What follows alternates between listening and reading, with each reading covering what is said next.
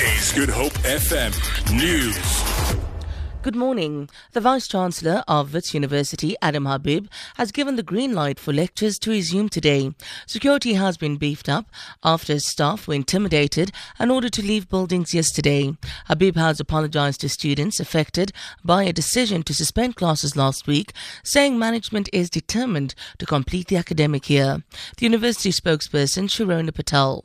At this stage, um, the university has called in the police to assist uh, the private security and campus control to manage the crowd. The university will act against those who are intimidating staff. Meanwhile, the Vice Chancellor of the University of Cape Town, Max Price, has warned students to heed the code of conduct during protests or face disciplinary action. In a statement, Price says no action will be taken against students involved in lawful protests. He, however, says disruption of lectures and blockades constitute unlawful behavior. Price says the academic program needs to continue to ensure that students graduate.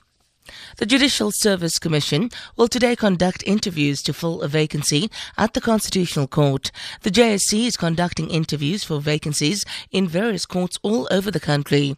Four candidates will be interviewed. They are Lebotsang Bosielo, Jody Kollapen, Stephen Majiedt, and Malcolm Wallis. Wallis handed down the judgment involving the state's failure to arrest Sudanese President Omar al-Bashir when he visited the country last year. Interviews will also be conducted conducted for the Competition Appeal Court.